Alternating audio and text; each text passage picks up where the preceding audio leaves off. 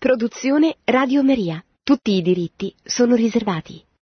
Cari amici di Radio Maria, buonasera a tutti. Oggi proseguiamo ciò che abbiamo iniziato il mese scorso, eh, cioè l'incontro di Gesù Cristo con la Samaritana presso il pozzo di Giacobbe. Già eh, ho fatto una introduzione abbondante a questo evento così cruciale nel Vangelo di Giovanni. Chi è interessato può e non l'ha ascoltato la scorsa settimana può andare nell'archivio di Radio Maria e ascoltare questa trasmissione. Oggi quindi entriamo nel vivo del Vangelo, leggo subito il Vangelo di Giovanni, siamo al capitolo 4, ovviamente al versetto 5. Gesù giunse così a una città della Samaria chiamata Sicar, vicino al terreno che Giacobbe aveva dato a Giuseppe suo figlio. Qui c'era un pozzo di Giacobbe. Gesù dunque affaticato per il viaggio, sedeva presso il pozzo. Era circa mezzogiorno. Già la scorsa volta ho parlato del luogo santo del pozzo di Giacobbe che ancora oggi si può eh, venerare, proprio che si trova a Nablus, oggi dentro una chiesa ortodossa, quindi non mi soffermo sul luogo santo, perché in queste trasmissioni anche vogliamo andare alle radici, alle fonti, alle sorgenti, nel senso anche ai luoghi stessi, perché tante volte ho sottolineato il fatto che Dio si è fatto storia, si è fatto geografia della salvezza. Ora ci soffermiamo su Gesù Cristo che se siede presso questo pozzo di Giacobbe e il Vangelo sottolinea che Gesù era stanco per il viaggio, letteralmente in greco affaticato, affaticato per il viaggio, dove viaggio in greco significa ovviamente un cammino a piedi. Questa parola è molto suggestiva. Certamente è un riferimento all'umanità di Gesù, ovviamente, ma anche alla sua passione, per due ragioni. Innanzitutto perché si dice, lo abbiamo letto ora, che era verso mezzogiorno. Ora, in italiano è tradotto verso mezzogiorno, ma in, eh, in greco si dice era circa l'ora sesta, e secondo l'antico computo delle ore, anche eh, ore, eh, computo romano, l'ora sesta era appunto mezzogiorno. Però perché insisto sull'ora sesta? Perché questa espressione, proprio in greco, era circa l'ora sesta, è ripresa letteralmente, letteralmente nel racconto della passione, ora en os ecte in greco, ora en os ecte, cioè era circa l'ora sesta, e quando? Ovviamente in Giovanni 19, 24, dove si dice che Gesù si trova eh, praticamente eh, ecco, nella, nella, in croce e, eh, diciamo, o meglio, quando Pilato mostra Gesù prima che sia condotto alla croce, Giovanni 19, 14, era la preparazione della Pasqua, dice il Vangelo, era la parasceve della Pasqua, era circa l'ora sesta e Gesù disse ai, ai giudei, ecco il vostro re. E subito dopo, praticamente, c'è il grido della folla, crocifiggilo, crocifiggilo, e viene consegnato, o meglio dice il Vangelo al versetto 16, che Pilato lo consegnò a loro perché fosse crocifisso. Quindi l'ora sesta allude all'ora della passione. Questa è la prima somiglianza con il racconto della passione. La seconda somiglianza è che anche in croce Gesù ha sete, proprio come qui, poco dopo il versetto che abbiamo uh, adesso proclamato, eh, si dice che Gesù dice alla Samaritana dammi da bere. Gesù è quindi stanco, segno appunto della, della sua umanità, ecco, del, del, della sua sofferenza. Si dice che è circa l'ora sesta, che sarà appunto l'ora della passione, ha sete, proprio come nella croce, griderà ho sete, e poi c'è un riferimento alla fatica proprio alla fine eh, dell'incontro con la Samaritana, quando tornano i discepoli e pregano eh, il, maestro, il maestro di mangiare qualcosa, e Gesù Cristo approfitta per fare una catechesi e dice, ecco, io vi ho mandati a mietere ciò per cui non avete faticato, altri hanno faticato e voi siete subentrati nella loro fatica. Fa riferimento appunto alla fatica di Gesù Cristo, alla sua opera di evangelizzazione, ma soprattutto alla sua passione.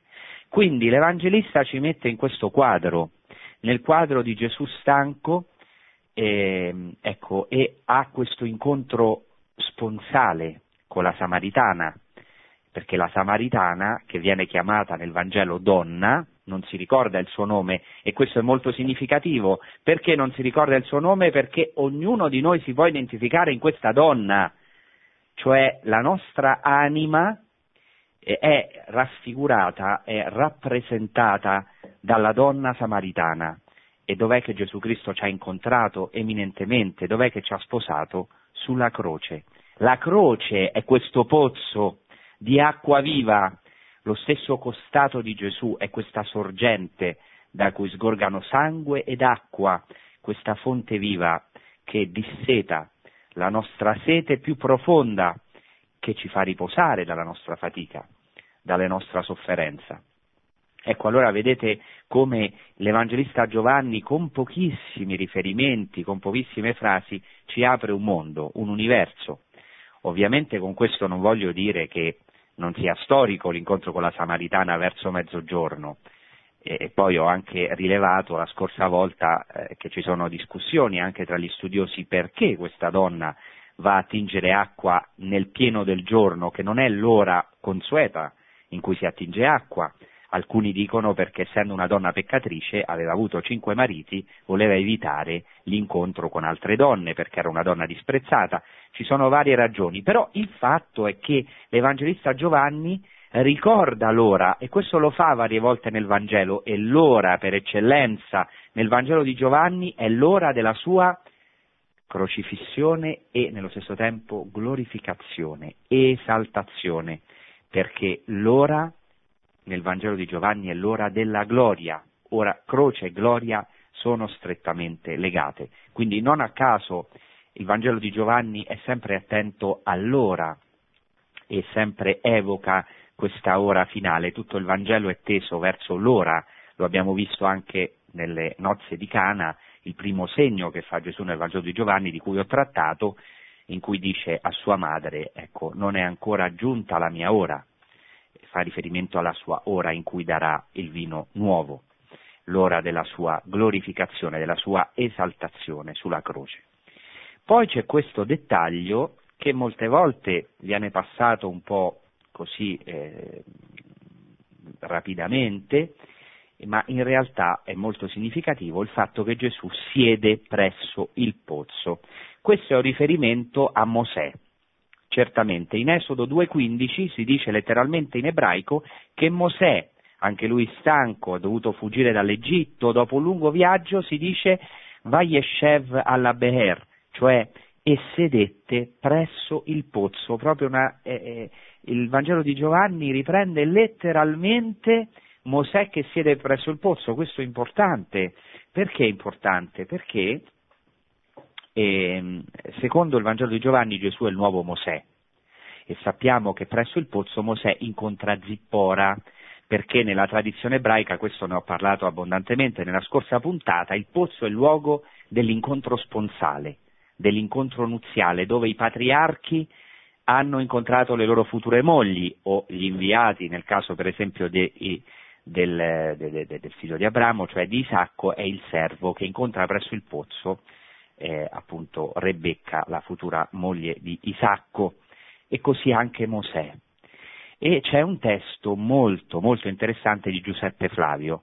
Attenzione che questo testo è una testimonianza che c'era una tradizione midrascica aggadica, cioè vuol dire una interpretazione, un racconto su questo testo dell'Esodo di Mosè che sedeva presso il pozzo che era già sviluppata perché Giuseppe Flavio nelle antichità giudaiche, in una delle sue opere, 2.257, dice così, dice che Mosè, sedutosi presso un pozzo, si riposava dalla fatica e dalla sofferenza, non lontano dalla città, essendo mezzogiorno. Ho tradotto io questo testo direttamente dal greco proprio per vedere le somiglianze, è impressionante, è un parallelo col Vangelo di Giovanni, cioè qui Mosè si siede presso un pozzo, è stanco per la fatica e la sofferenza, e si, questo pozzo si trova non lontano dalla città e nel Vangelo di Giovanni eh, poi si dirà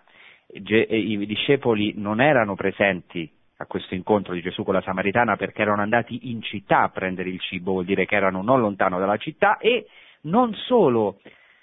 Giuseppe Flavio dice che Mosè sedette sul pozzo essendo nel pieno del giorno, verso mezzogiorno. Questo non lo dice chiaramente l'Antico Testamento, è una somiglianza, vuol dire che gli ebrei raccontavano questo midrash, cioè aggiungevano al testo biblico dei dettagli, dei racconti orali. E qui abbiamo Gesù, il nuovo Mosè. Questo è importante perché, perché sottolineo questo, perché nell'Antico Testamento Mosè è colui che dà l'acqua, che fa, cioè è Dio che dà l'acqua, però attraverso Mosè fa sgorgare acqua dalla roccia, Dio attraverso il bastone di Mosè e il Messia, secondo la tradizione ebraica, dovrà dare l'acqua viva, questo lo dicono anche gli ebrei, oltre al pane dal cielo deve dare l'acqua viva perché deve rinnovare i prodigi di Mosè. Questo è molto chiaro nella tradizione ebraica. Il Messia, il nuovo Redentore, dicono, dovrà rinnovare i prodigi del primo Redentore, prodigi molto più accresciuti. E così è chiaro da questo accostamento tra il Vangelo di Giovanni e questo testo di grande interesse di Giuseppe Flavio che, secondo il Vangelo di Giovanni, Gesù è il nuovo Mosè, colui che dà l'acqua viva, perché è lui stesso questa sorgente d'acqua viva, questo lo sappiamo. Ecco, quindi eh, il pozzo, dicevo, è molto evocativo nella scrittura, altre volte, eh, cioè nell'altra puntata, nella scorsa puntata ho, eh, diciamo, ho citato molti testi, lo li vorrei completare con un testo che è precedente a Cristo, perché dovremmo anche vedere, per andare veramente alle sorgenti del Vangelo, i testi che sono sicuramente eh, precedenti al 70 o comunque o anche precedenti al Vangelo. E c'è un testo eh, in particolare che è stato trovato anche a Qumran, il documento di Damasco, in cui è chiaro che il pozzo significa la Torah, la legge, cioè il pozzo nell'Antico Testamento e poi nella tradizione ebraica è eh, simbolo della legge e ancor più della sapienza stessa di Dio. Qua ci sono anche chiaramente dei testi ehm, dal libro dei Proverbi, dal libro del Siracide, cioè Dio stesso, lo dice anche il profeta Geremia, è questa sorgente di acqua viva e attraverso questo pozzo dà l'acqua, cioè la legge eh, questo pozzo è la legge, la Torah stessa e la sapienza di Dio, ma come già ho detto, soprattutto il pozzo è simbolo dell'incontro nuziale, il luogo dell'incontro sponsale. Questo è importante perché si può leggere tutto il Vangelo di Giovanni in chiave nuziale. Gesù è lo sposo, è lo sposo che incontra l'anima del credente, in questo caso la samaritana, e ogni, ogni anima, ognuno di noi in lei lui è sposo ecco, del credente, dell'anima del credente e poi anche ovviamente sposo della Chiesa e questo nel Vangelo di Giovanni è chiarissimo. Di fatto Giovanni lo ha già affermato prima, subito prima di questo Vangelo, non a caso poco prima in Giovanni 3, 29 Giovanni Battista afferma lo sposo è colui al quale appartiene la sposa, ma l'amico dello sposo, che è presente e l'ascolta, esulta di gioia la voce dello sposo. Ora questa mia gioia è piena.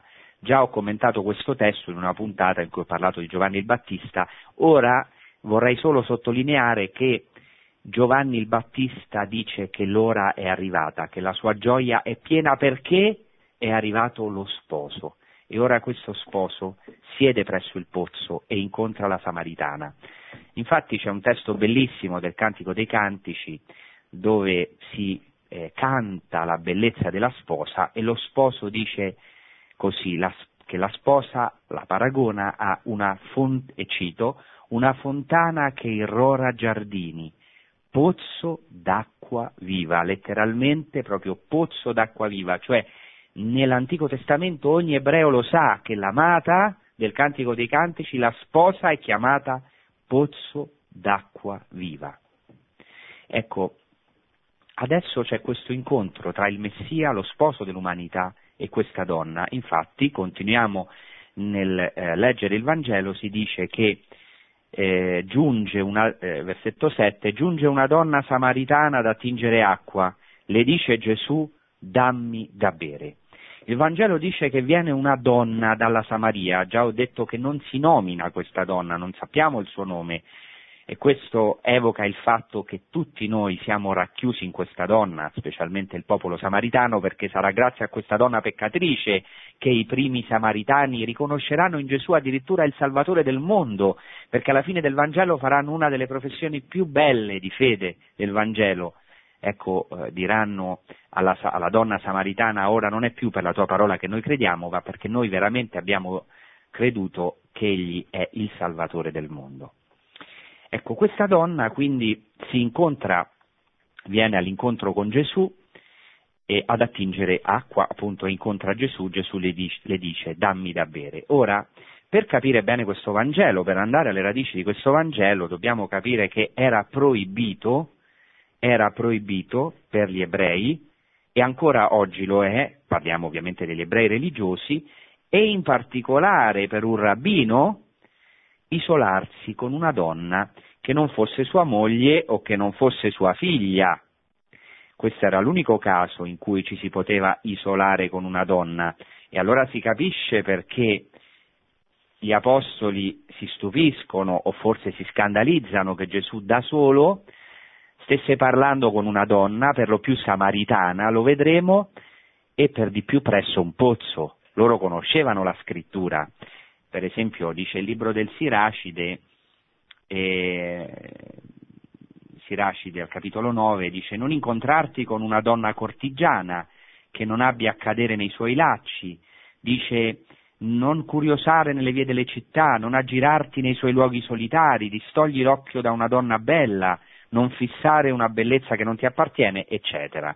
Potremmo citare molti testi, ma non solo nella Bibbia, anche nella tradizione ebraica.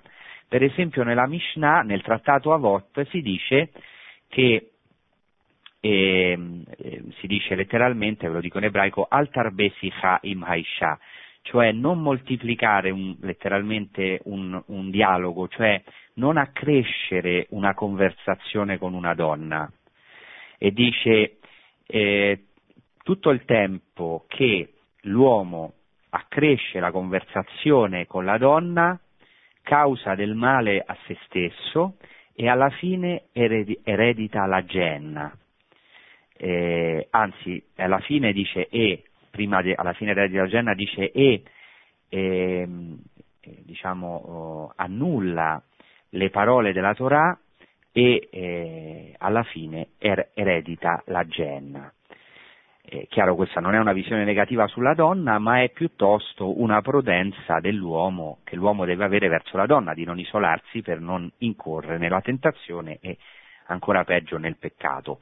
Questo tanto più, eh, ovviamente Gesù non era sposato, era lo stesso anche per gli sposati, ma ovviamente era un, un rabbino. Attenzione che questa era una cosa molto particolare, la verginità di Gesù. Sappiamo che ai tempi di Gesù eh, c'erano per esempio gli Esseni che saltavano il celibato, però si deve riconoscere che nella scrittura, nella tradizione ebraica, non sono molti celibi, ci sono due casi, uno nell'Antico Testamento, Geremia, che è rimasto celibe come un segno, come un segno eh, perché dovrà vivere la distruzione del Tempio, e poi c'è un rabbino molto interessante, l'unico rabbino che non si è sposato, per questo spesso gli ebrei, con cui io ovviamente ho molti dialoghi, così del resto come gli arabi, ma diciamo adesso gli ebrei mi dicono perché tu non ti sei sposato, sei un prete celibe e tu contravvieni al primo comandamento in ordine cronologico della Torah che dice eh, che bisogna moltiplicare la stirpe, crescete, moltiplicate, riempite la terra, dice Dio ad Adamo. Mi dicono, mi chiedono come mai tu non eh, compi la Torah e io gli dico, ma voi non sapete che nella, nel Talmud c'è un rabbino che non si è sposato per amore della Torah? E spesso non lo sanno. E io gli rispondo, beh, studiate bene la tradizione orale, perché in effetti c'è un rabbino che si chiama Rabbi Eleazar Ben Azaria, che ha risposto questo quando lo accusavano del fatto che non si era sposato, perché nella tradizione farisaica è molto importante il matrimonio, perpetuare la stirpe, e così risponde eh, il rabbino Eleazar Ben Azaria, cosa devo fare? Il mio spirito si aggrappa con amore alla Torah. Lasciamo quindi agli altri di contribuire alla preservazione del nostro popolo, come per dire cosa devo fare, cosa volete che io faccia. Il mio spirito si aggrappa con amore alla parola di Dio, alla Torah. La Torah è la mia sposa e infatti nella tradizione ebraica la Torah è la sposa del popolo ebraico. È così grande l'amore alla Torah che non si è potuto sposare. E anche Cristo vive questa forma di consacrazione per amore alla volontà di Dio, alla parola del Padre, alla volontà del Padre e poi come sposo nostro, della nostra anima, eh, dell'umanità e eminentemente della Chiesa. Ecco, allora vedete come questo incontro tra eh, Gesù e la Samaritana è qualcosa di rivoluzionario. Gesù fa di tutto per rimanere da solo con questa donna peccatrice, vedremo tra poco nella seconda parte della puntata, e per di più samaritana. Ecco, qualcosa di veramente scandaloso. Ma Gesù, ecco, ha un solo desiderio, un solo desiderio, anche oggi, perché Gesù è vivo, incontrarsi profondamente con ognuno di noi personalmente, dà la vita, rischia l'onore, molto di più, dà tutto se stesso per uno solo di noi, per un solo uomo, per una sola donna, perché desidera una cosa, incontrarci presso il pozzo, là dove noi sempre andiamo a tingere acqua, l'acqua è il simbolo della vita, l'unico che può riempire il nostro vuoto, l'unico che può saziare la nostra sete è Lui.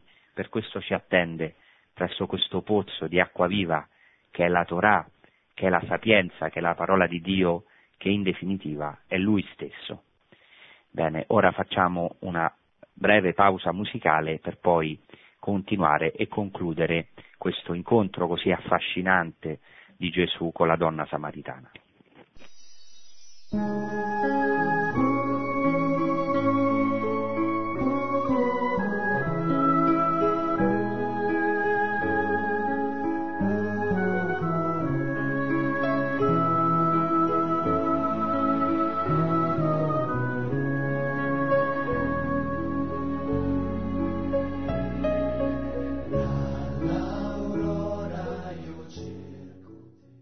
Bene, per riprendere quello che ho detto nella prima parte della, della, puntata, di questa puntata, ecco, come vedete io non posso fare un commento di tutto il Vangelo perché sarebbe una cosa troppo lunga, ma cerco di prendere dei testi meno conosciuti della tradizione antica ebraica o anche greca ecco, soprattutto testi antichi che possano illuminare il Vangelo aprendo spazi di interpretazione. Spesso i, i, commentari non sempre si soffermano perché non sempre c'è una conoscenza profonda, specialmente della tradizione ebraica. Questo è importante anche per capire la nostra fede di oggi. Vi faccio un esempio. Eh, pratico, ecco, forse alcuni degli ascoltatori conoscono eh, questa meravigliosa sequenza latina inno medievale eh, ecco, chiamato il Diesire, Diesire di Esille. Ecco, in questo inno, che probabilmente è di Tommaso da Celano, è attribuito a lui, c'è una frase in latino che dice Querens me sedisti lassus redemisti crucem passus, cioè cercando me ti sei seduto stanco e mi hai redento nella croce avendo vissuto la passione, qualcosa del genere. Poi in italiano è tradotto diversamente, ma vedete, in questo inno si fa un parallelo tra Gesù che cerca noi, non solamente la donna samaritana, cerca me e per cercare me si è seduto, stanco, ha vissuto la stanchezza ed è messo in parallelo con la passione della croce con cui Gesù ci ha redento, esattamente quello che abbiamo cercato di sviscerare eh, nella prima parte della puntata insieme ad altre cose. Bene, adesso passiamo a questa seconda parte in cui concludiamo, farò solo alcuni accenti rapidi eh, per illuminare questo Vangelo. Allora, diceva il versetto 7, giunge una donna samaritana ad attingere acqua, le dice Gesù, dammi da bere. E qui abbiamo sottolineato cosa significa per un ebreo, un rabbino, incontrare da solo una donna, qualcosa di veramente scioccante, che non si faceva, anche di scandaloso, ma Gesù rischia questo perché vuole incontrarsi con questa donna peccatrice, perché è lui che ha sete della sua anima. Gesù è stanco e ha sete, ma ha sete di che? Ha sete di noi.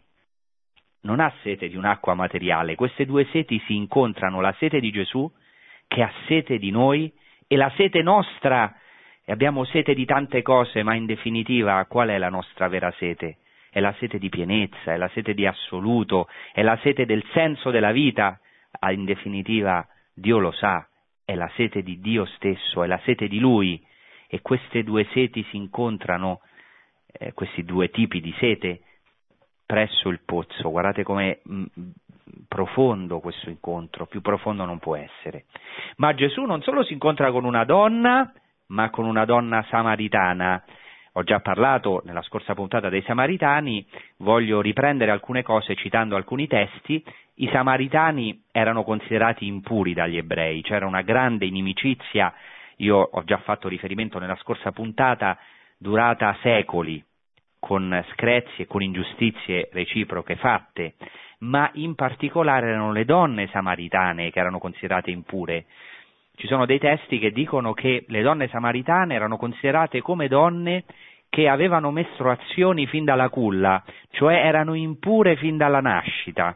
Cosa vuol dire? Che gli ebrei non potevano avere nessun contatto, perché non si poteva avere nessun tipo di contatto fisico, neanche ecco, eh, di nessun tipo, eh, con una donna, in particolare con una, cioè, con una donna samaritana e in particolare c'è un testo di Rabbi Eliezer nelle fonti ebraiche, un rabbino del 90 d.C., che dice chi mangia il pane di un samaritano è come se mangiasse carne di porco, carne di maiale, cioè è la peggiore impurità che si può contrarre, mangiare carne di maiale.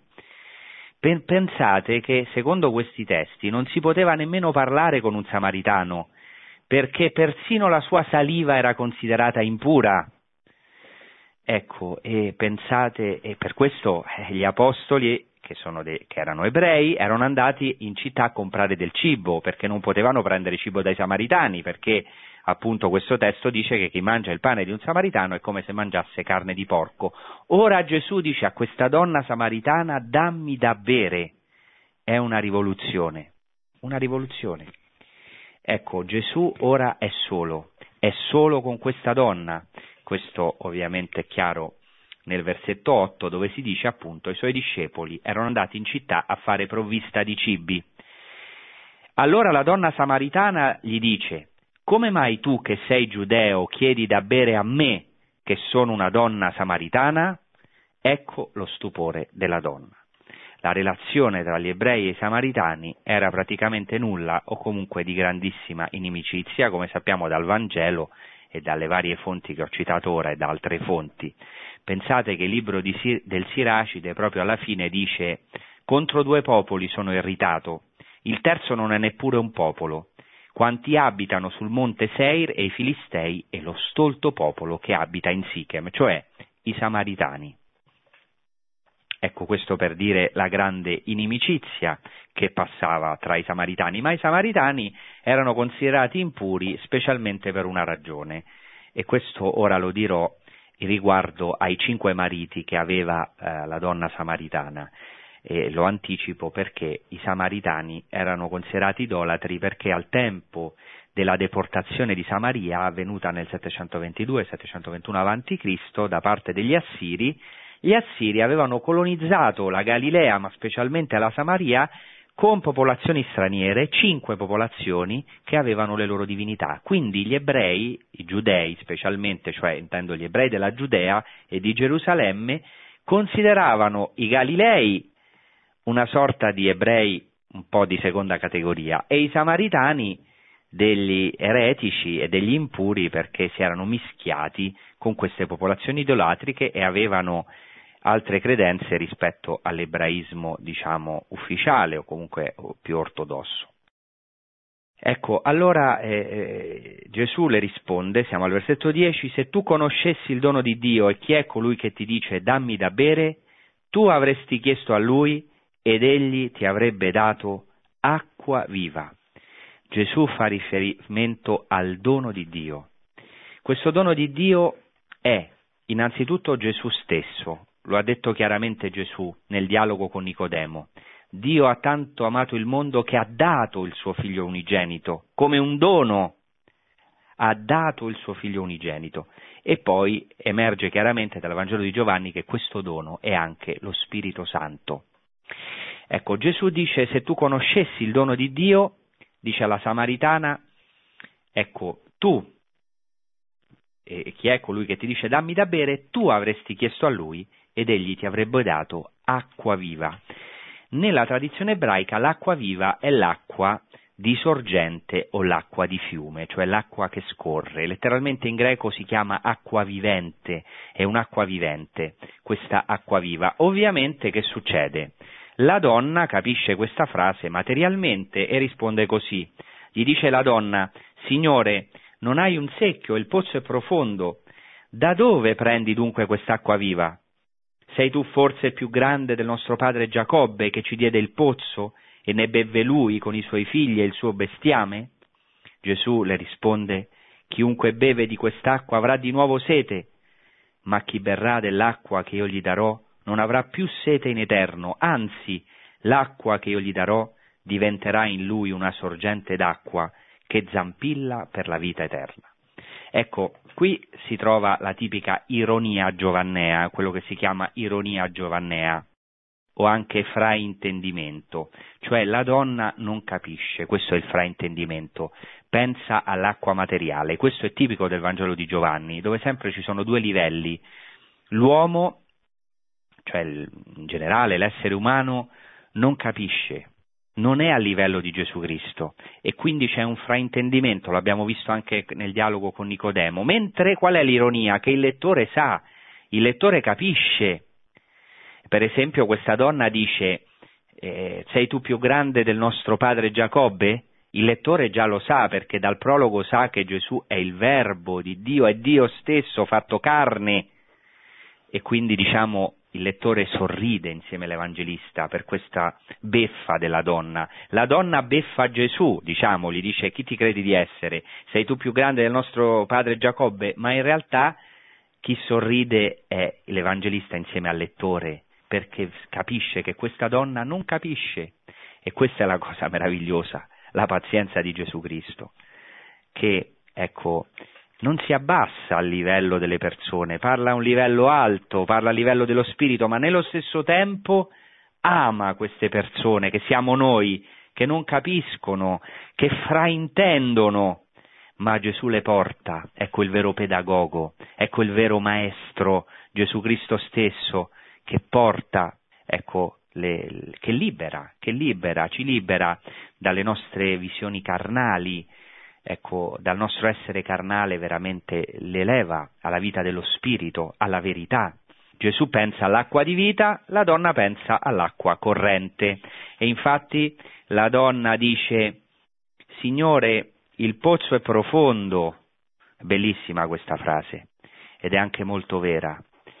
È vero, il pozzo è profondo, a parte che è qualcosa di storico perché ho detto nell'altra puntata che il pozzo che ancora oggi si visita, il pozzo della Samaritana, è profondissimo, ma forse significa qualcosa, scusate il giro di parole, di più profondo. Cioè la Samaritana dice il pozzo è profondo, tutti noi abbiamo un pozzo profondo, è difficile attingere acqua nella nostra vita, è, è difficile attingere vita da noi stessi, dagli altri, dalla vita quotidiana attingere felicità. Facciamo questa esperienza che il pozzo è profondo. Sì, Signore, il pozzo è profondo.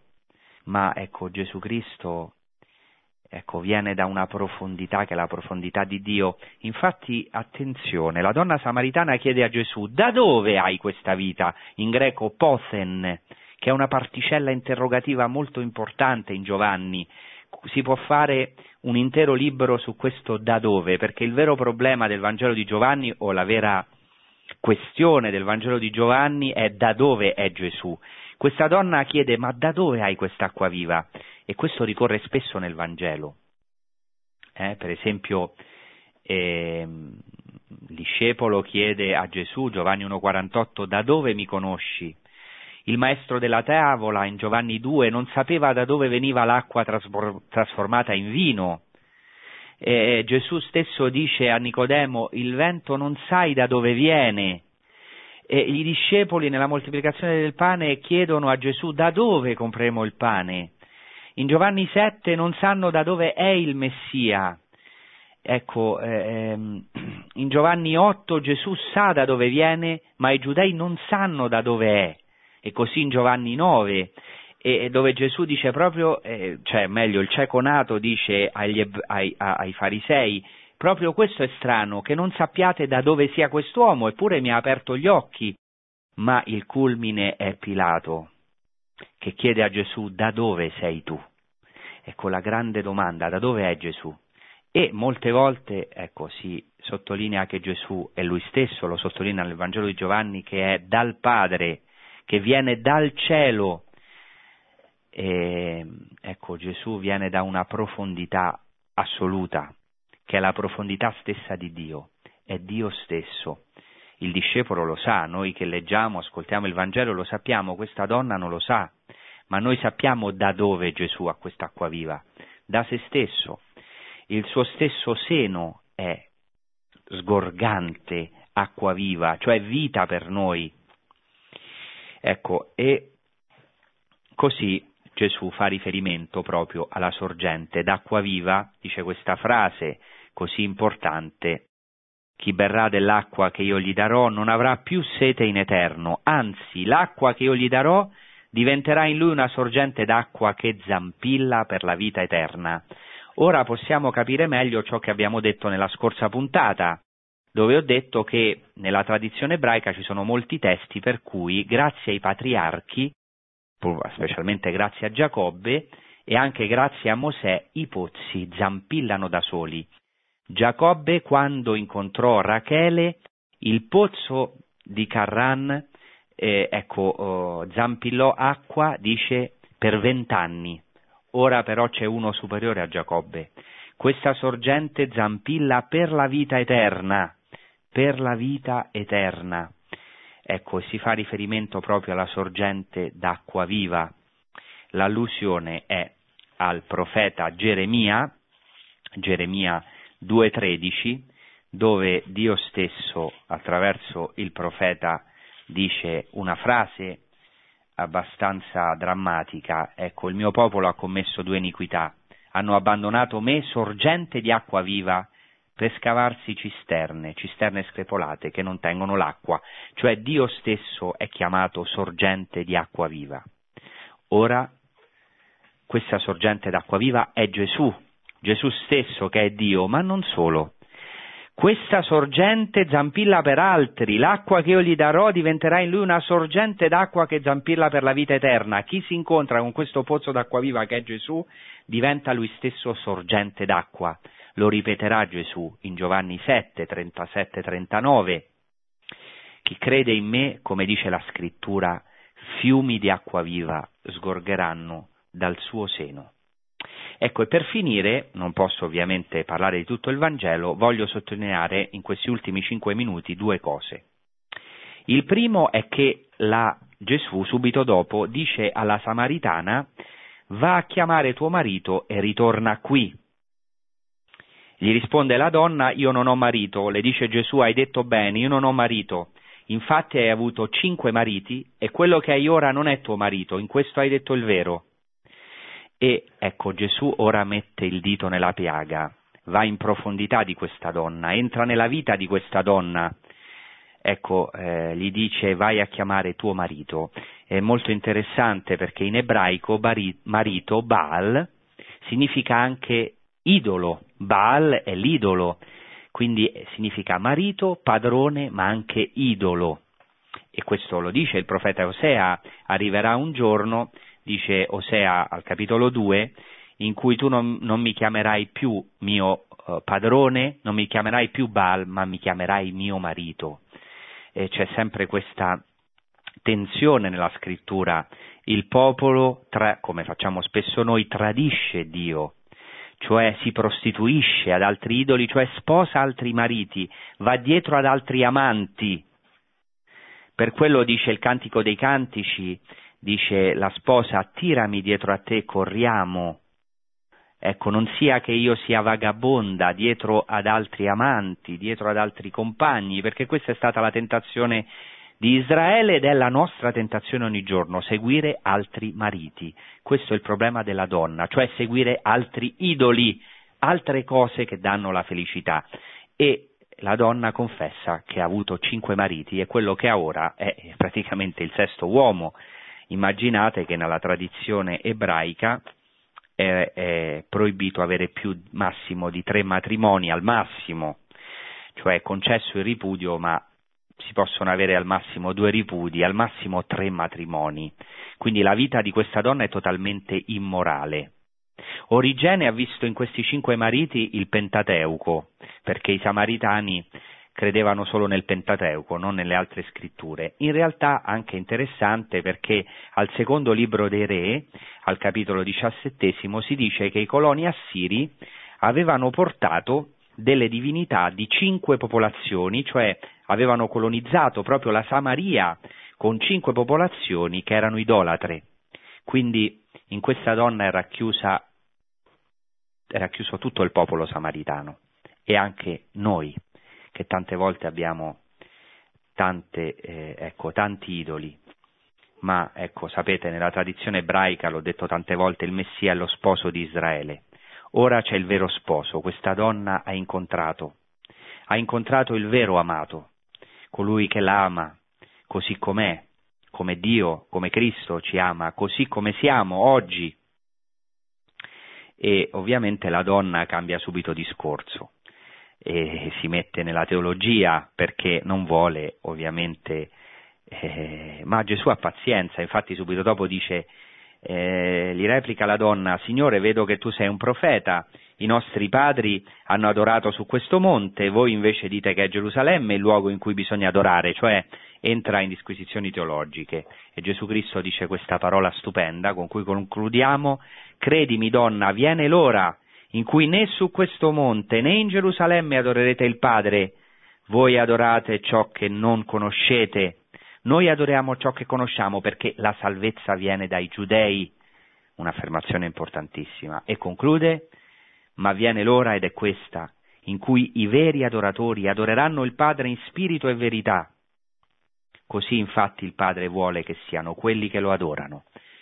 Il Padre cerca adoratori in spirito e verità. Il Padre cerca questa donna, cerca noi, ha sete di noi e ci trova. E infatti voglio concludere con questo, quando Gesù incontra questa donna? Si capisce dopo nel racconto, quando vengono i discepoli e lo pregano di mangiare, gli dicono Rabbi mangia, Gesù risponde ho da mangiare un cibo che no, voi non conoscete e dice il mio cibo è fare la volontà di colui che mi ha mandato e compiere la sua opera. Voi non dite forse ancora quattro mesi e viene la mietitura? Ecco io vi dico alzate i vostri occhi e guardate i campi che già biondeggiano per la mietitura. Gesù mostra ai discepoli i campi di grano pronti per la mietitura, vale a dire siamo dopo la Pasqua, perché ho parlato abbondantemente di questo, dopo la Pasqua, la prima Pasqua di Gesù nel Vangelo di Giovanni, ora siamo praticamente a Pentecoste, perché il tempo della mietitura è Pentecoste. E che cos'è la Pentecoste? È il momento in cui tutti i pagani, è una festa aperta ai pagani riceveranno la Torah. Ecco, qui ho parlato abbondantemente della festa di Shavuot di Pentecoste in altre puntate e qui, ecco, è immagine dell'evangelizzazione, dell'evangelizzazione a tutti i popoli, anche ai samaritani.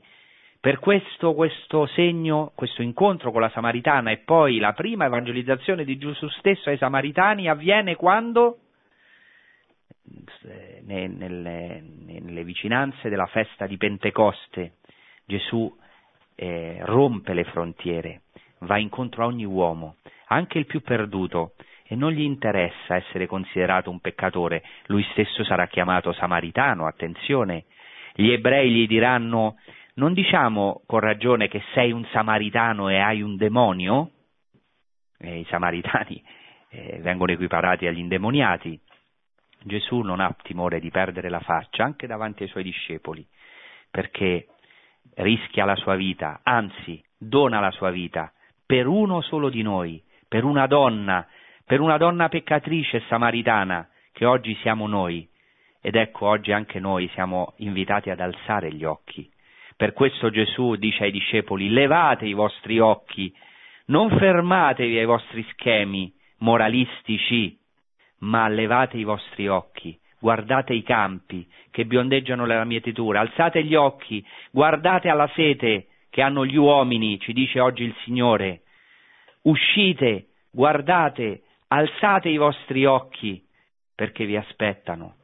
Ecco, vi aspettano campi, vi aspettano orizzonti, vi aspettano popoli interi che attendono questa buona notizia e che attraverso di voi saranno dissetati voi sarete sorgenti di acqua viva.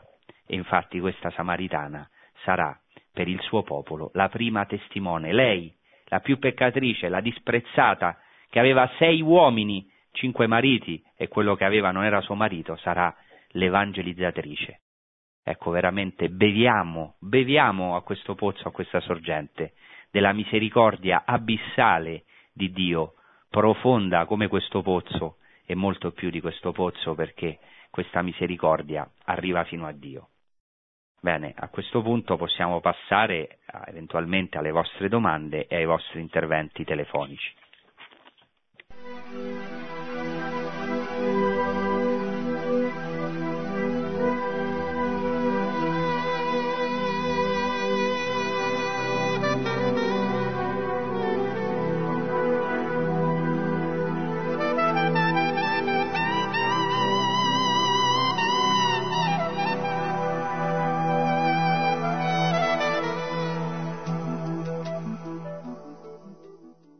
Buonasera. Pronto? Eccomi pronto. Pronto, Don Francesco, sono Franco da Caserta. Le volevo chiedere in che modo possiamo rapportare la Torah nella nostra religione cattolica? Grazie. Bene, grazie. Bene, eh, ovviamente la Torah è fondamentale nella nostra religione cattolica perché Torah innanzitutto significa i primi cinque libri del Pentateuco, cioè i primi cinque libri della Bibbia, il Pentateuco, cioè i primi cinque libri della Bibbia, quindi è assolutamente fondamentale eh, la Torah per noi. Ovviamente per eh, gli ebrei ha un senso più ampio, cioè oltre ai cinque libri della Bibbia esprime anche l'interpretazione orale di questa Torah, cioè la Torah orale che ovviamente per noi non è, eh, parola di Dio, è parola di uomini, però è interessante innanzitutto che esista una Torah orale perché anche noi abbiamo la tradizione che, attenzione, è una delle due fonti della rivelazione insieme alla scrittura. Cristo è il rivelatore del Padre, ma in scrittura e tradizione, e poi anche tutta la ricchezza della Torah orale ci aiuta, spesso ci sono anche cose superflue che per noi cristiani sono diciamo forse di scarso interesse, ma eh, molte cose sono di grande interesse appunto per eh, capire in profondità l'ebraismo stesso e poi anche i Vangeli, il Nuovo Testamento e la nostra fede. Bene, grazie, passiamo alla prossima domanda. Sì, pronto? Sì, pronto? pronto? Sì, buonasera, buonasera. Sono, Fer- sono, Ferruccio da Ome, in provincia di Brescia. Sì, buonasera. È stato eccezionale nella sua catechismo, mi è piaciuto tantissimo.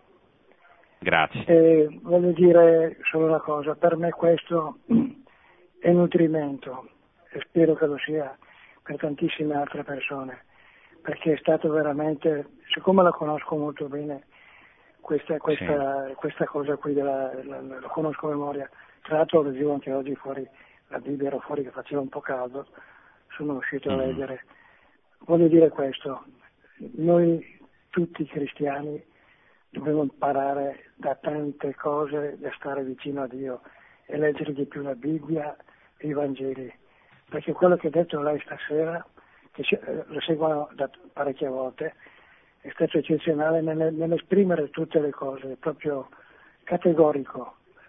E voglio fare i miei complimenti. Non ho telefonato per fare i complimenti. Dobbiamo Bene, grazie. Queste, dobbiamo nutrirci di queste cose qua, che purtroppo eh, siamo, ce ne sono tante persone un po' lontane, ecco, voglio dire questo. Grazie, grazie Ferruccio, grazie, sono contento che posso fare un servizio e senz'altro ecco, il nostro nutrimento è la parola di Dio e speriamo, spero di fare diciamo, questo servizio come posso, eh, che possa alimentare l'amore verso le scritture che veramente sono un tesoro enorme, sono ecco, il nutrimento del cristiano insieme ovviamente ai sacramenti, quindi grazie tante. Bene, passiamo al, alla prossima telefonata. Pronto? Pronto? Sì, buonasera. Buonasera sì, a lei, mi chiamo Lucia e chiamo da Olbia. Senta, ascoltavo con molto interesse quello che lei parlava per quanto riguarda la Samaritana e mi è giunto un, uh, un dubbio mio personale. Eh, siccome io sto intraprendendo questo cammino, sto facendo la catechista come primo anno, e volevo sì. chiederle, ma la Samaritana um, sarebbe Maria Maddalena perché viene presentata come la più grande delle peccatrici, Maria Maddalena nel Vangelo, e quindi mi sorgeva sì. questo dubbio. Volevo dirle, la Samaritana è Maria Maddalena? Sì, grazie, grazie Lucia. Eh, no, allora la Samaritana non è Maria Maddalena né diciamo nella scrittura né nella prima tradizione della Chiesa la Maddalena, appunto lo dice la parola stessa, era Maria di Magdala, veniva da Magdala che era una città della Galilea ben conosciuta, tra l'altro eh, da, da, da, pochi anni hanno fatto gli scavi eh, appunto nel terreno dei legionari di Cristo, un posto meraviglioso, hanno trovato ecco, l'antica Magdala del primo secolo, mentre la Samaritana era una donna samaritana, ma insomma Gesù penso che eh, tante donne peccatrici le ha, le ha amate, le ha salvate veramente dalla morte come ha fatto con noi, quindi grazie a Dio che ci sono diversi perso- personaggi, anche ecco, donne, anche uomini, molti, eh, non solo donne, uomini peccatrici con cui ecco, diciamo, ci possiamo identificare perché un po' noi tutti siamo salvati e anche forse ogni giorno da salvare. Bene, grazie, passiamo alla prossima telefonata. Pronto? Sì, Pronto? buonasera. Eh, senta, buonasera, sono a un qualice da Parma e volevo sapere sì. se c'è un, un, parallelo, ma credo che abbia già risposto per, della telefonata precedente, sulle sei giare, sui sei mariti, eh, sulle sei giare di Cana, de, delle nozze di Cana e sui sei mariti della Samaritana. E ancora il sì. eh, numero 6 cosa rappresenta? È un numero negativo, quindi mi pare. Sì, grazie, grazie tante perché è un, una cosa interessante, grazie, di cui non ho, eh, che non ho potuto trattare. Allora, sì, esattamente, 6 è il numero dell'incompletezza. Più che un numero negativo è il numero della insufficienza. Sei giare per la purificazione dei giudei non è ancora quell'acqua viva o quel vino nuovo. E sei mariti indica questo. Anche l'ora sesta, interessante, attenzione, perché dopo nel Vangelo di Giovanni si parla dell'ora settima, l'ora in cui, subito dopo proprio il racconto della Samaritana, viene guarito eh, il figlio oh, del eh, funzionario oh, regale e diciamo e incomincia a stare meglio proprio un'ora dopo mezzogiorno, cioè un'ora dopo l'ora sesta, l'ora settima, che è l'ora, eh, l'ora sesta è l'ora della passione, l'ora settima è già in qualche modo l'ora ecco, della eh, resurrezione, per così dire, anche se risorge dopo tre giorni. Comunque il 7 è il numero della pienezza e poi per noi cristiani l'8 perché è l'ottavo giorno. E quindi diciamo questo è molto interessante. Infatti il numero della bestia, dell'anticristo, secondo il libro dell'Apocalisse, è 666, eh, che anche può avere un significato concreto perché l'autore ci invita a scoprire il nome di questo numero perché nelle, nell'ebraismo eh, ogni, a ogni lettera corrisponde un numero, quindi anche un personaggio concreto, però è anche simbolo dell'incompletezza, cioè del demonio che scimmiotta Dio, l'anticristo, l'anticristo scimmiotta Dio, eh, rimane sempre al 6, eh, ecco, imita Dio ma non arriva mai, ecco il numero per eccellenza dell'incompletezza, quindi ringrazio perché questo mi aiuta appunto a completare eh, la mia spiegazione. Passiamo a un altro intervento telefonico. Don Francesco, buongiorno, sono Roberto, chiamo da Bresso in provincia di Milano. Salve, buonasera. Volevo ringraziarla per questa sua esposizione sempre molto precisa e bellissima. io volevo chiederle questo, la Samaritana a un certo punto perde proprio tutti i suoi preconcetti, le sue idee, pre- sembrerebbe quasi che il fatto di essere conosciuta così perfettamente da quest'uomo che, che lei non conosceva l'abbia, in un certo senso abbia ricevuto una grazia di, eh, di conoscenza, di, di, di, intelligenza e anche di attrazione completa e, e totale. Eh, cioè, è stata completamente disarmata da, da, evidentemente dalla persona di Gesù e da questa conoscenza così intima. Volevo sentire certo. se poteva dirmi qualcosa. Certamente, certamente Roberto è proprio così e lo sottolineo proprio nel testo, eh, quello che hai detto, perché innanzitutto questa donna è disarmata, è proprio vero, perché lascia la giara, lascia la giara, non ha più bisogno di attingere l'acqua, infatti ecco, gli aveva detto a Gesù Cristo eh, eh, dammi di quest'acqua in modo che non torni sempre qui ad attingere acqua, questo anche è simbolico, cioè infatti si dice chiaramente che la, aveva lasciato, ecco, la, ha lasciato la giara, e nel versetto 28 la donna intanto lasciò la sua anfora, andò in città e disse alla gente, e qui passo al secondo punto che dicevi, venite a vedere un uomo che mi ha detto tutto quello che ho fatto, che sia lui il Cristo, cioè ha trovato un uomo, un uomo che è il Cristo, lei riconosce che sia lui il Cristo,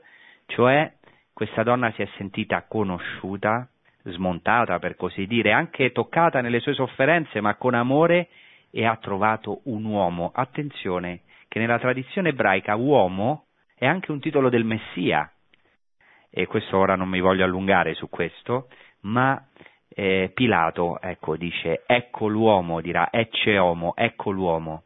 Questa donna è chiamata donna, la donna samaritana, sempre la donna, Gesù la chiama donna, credimi donna, come farà anche con la Vergine Maria, e qui c'è l'uomo per eccellenza, cioè Adamo, il nuovo Adamo che sposa la nuova Eva, che è certamente la, la Santa Vergine Maria, è, ma anche in lei, icona della Chiesa, siamo noi tutti, siamo la Chiesa e anche questa donna samaritana.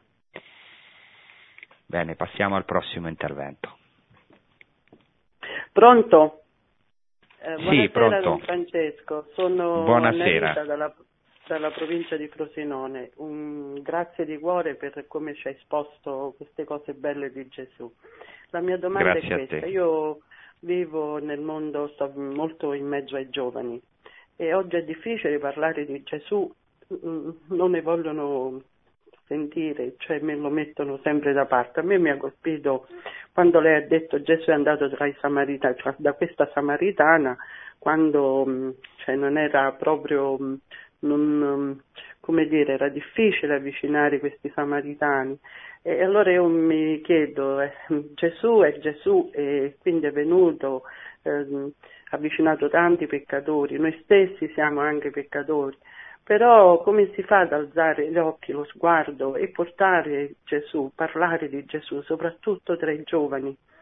E poi sì. anche eh, ecco, qualcosa per ehm, proprio per come fare e, e poi persone che mm, magari rispondono sì, per me Gesù sta anche sulla spiaggia, però non è necessario ricevere i sacramenti, non è necessario andare a messa e, certo, certo. e però l'amore di Dio ti porta a stare vicino comunque a queste persone. Come fare ad affrontare queste, queste realtà? Perché purtroppo sono delle realtà. E poi mi ha colpito, è stato bello quando ha detto, ha parlato della mietitura, della Pentecoste e mi ha ricordato quando Pietro fece quel sogno con tante vivande e quindi disse anche questi pagani possono ricevere, possono essere battezzati, certo. possono ricevere lo Spirito Santo.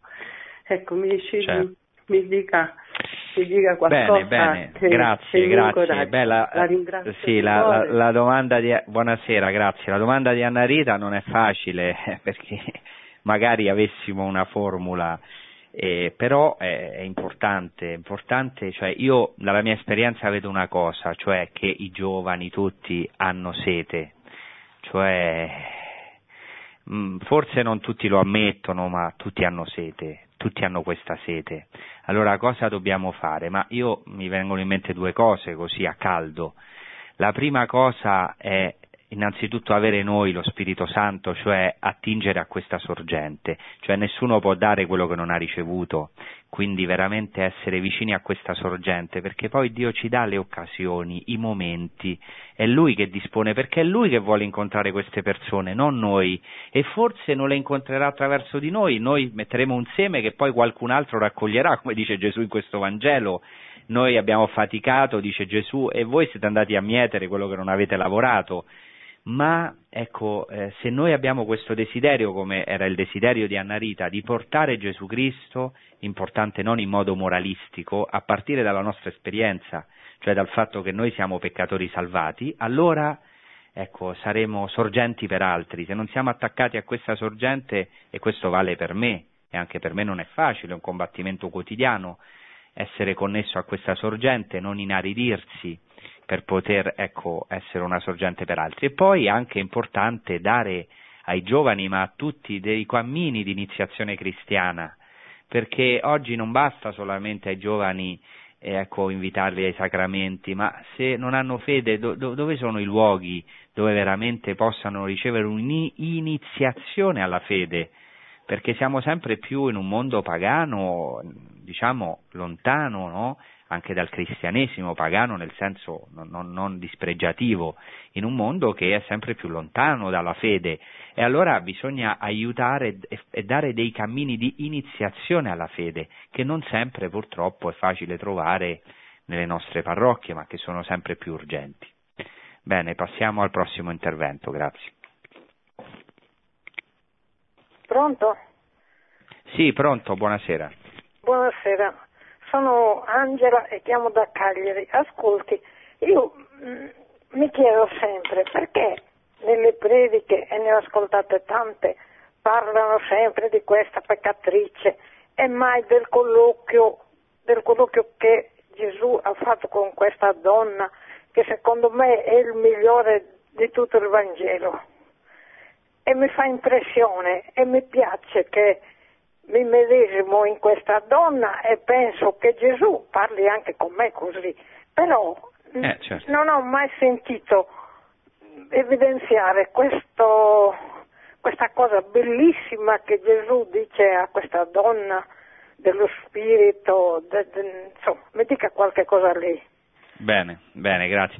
Beh, io non, diciamo, non posso rispondere a nome di altri perché Ecco, uh, perché diciamo, non posso rispondere a nome di predicazione di al- della predicazione di altri. Ovviamente questo è un Vangelo che capita nella nostra liturgia molto lungo, quindi dopo ogni predicatore, ogni sacerdote prende diciamo, la parte che più e quindi forse viene subito l'occhio sulla, sulla donna peccatrice, però ecco, io spero un pochino di aver approfondito, di aver aiutato un po' a approfondire questo dialogo che veramente contiene delle parole fondamentali che poi tra l'altro si realizzeranno in tutto il Vangelo di Giovanni, come per esempio gli adoratori in spirito e verità, adora- questo è fondamentale, noi non siamo dei religiosi naturali che adoriamo Dio in un luogo, in un luogo determinato, ma i cristiani adorano Dio in spirito e verità, cioè nella storia, non c'è un luogo determinato perché tutto per noi è liturgia, tutto per noi è,